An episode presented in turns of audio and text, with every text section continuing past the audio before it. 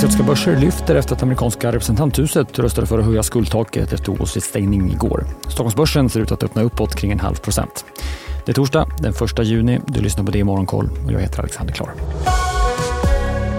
Det är tydliga uppgångar runt omkring i Asien. Börsen i Fastlandskina, i Japan och Hongkong är alla upp knappt 1 procent. Inte minst techbolag lyfter idag. I Hongkong kan vi notera att bland annat Tencent, Baidu och JD.com är upp närmare 5 procent. Sämre går det för flera asiatiska biltillverkare.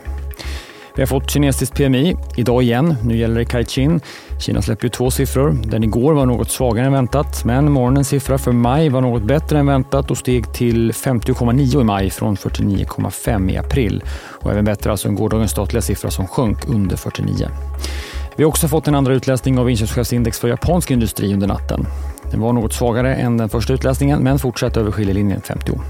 Vi får svenskt PMI under morgonen. Svenskt industri-PMI är lågt men högre än på många andra håll i Europa. Det väntas stiga nu över 46.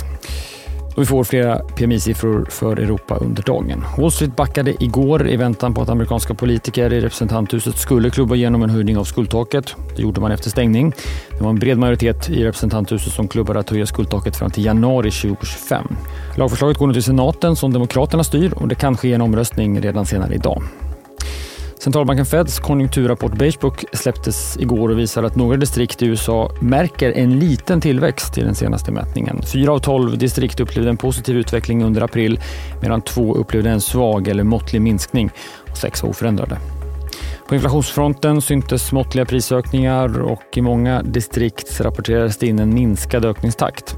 En del rapporterade om att de skar i personal eller har pausat anställningarna eftersom de tillfrågade ser eller spår en svagare efterfrågan. Bland gårdagens rapporterande bolag steg retailkedjan Nordström i efterhanden drygt 5% på sin rapport. Börssuccén Seafree AI som rusat närmare 300% i år på AI-hypen rapporterade och föll över 20% i efterhanden. Även den senaste tidens raket Nvidia föll tillbaka något igår. Lite bortom börsen så anser hedgefondmiljardären Bill Ackman att JP Morgan-chefen Jamie Dimon bör ställa upp i presidentvalet nästa år. Eichmann tror att Diamond skulle vinna primärvalen över president Joe Biden och över Donald Trump i ett presidentval. Det skriver han på Twitter efter att Diamond, som alltså leder USAs största bank, svarat på frågan hur han ställer sig till valet och svarat citat “tanken har slagit mig”.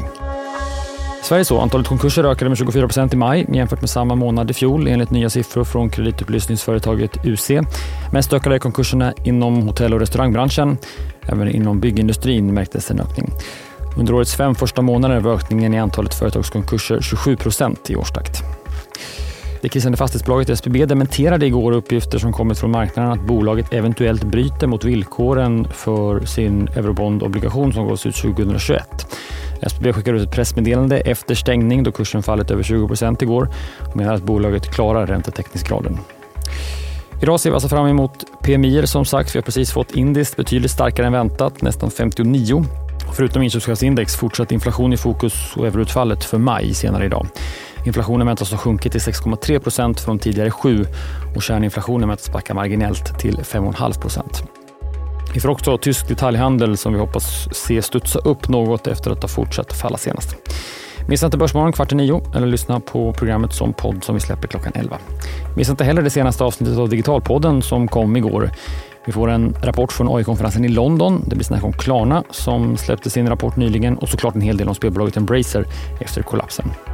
Ni hittar podden på sajten eller i er poddspelare. Morgonkoll är tillbaka igen imorgon. Jag heter Alexander Klar.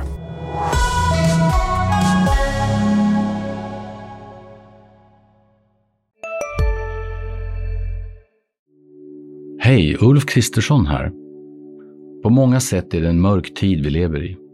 Men nu tar vi ett stort steg för att göra Sverige till en tryggare och säkrare plats. Sverige är nu medlem i Nato. En för alla, alla för en. Där det finns ett samhälle, där finns det brott. Krimrummet är podden som tar brottsligheten på allvar. Jag bjuder in landets ledande experter och tar upp aktuella rättegångsfall för att begripliggöra den kriminalitet som kryper allt närmare. Du, alltså, du kan knäcka ett eller några gäng, men det kommer komma nya och så kan vi knäcka dem sen. Men att du ska knäcka allt forever, det kommer aldrig ske. Det är infinite gain. Lyssna på Krimrummet, en podd från Expressen med mig Kim Malmgren.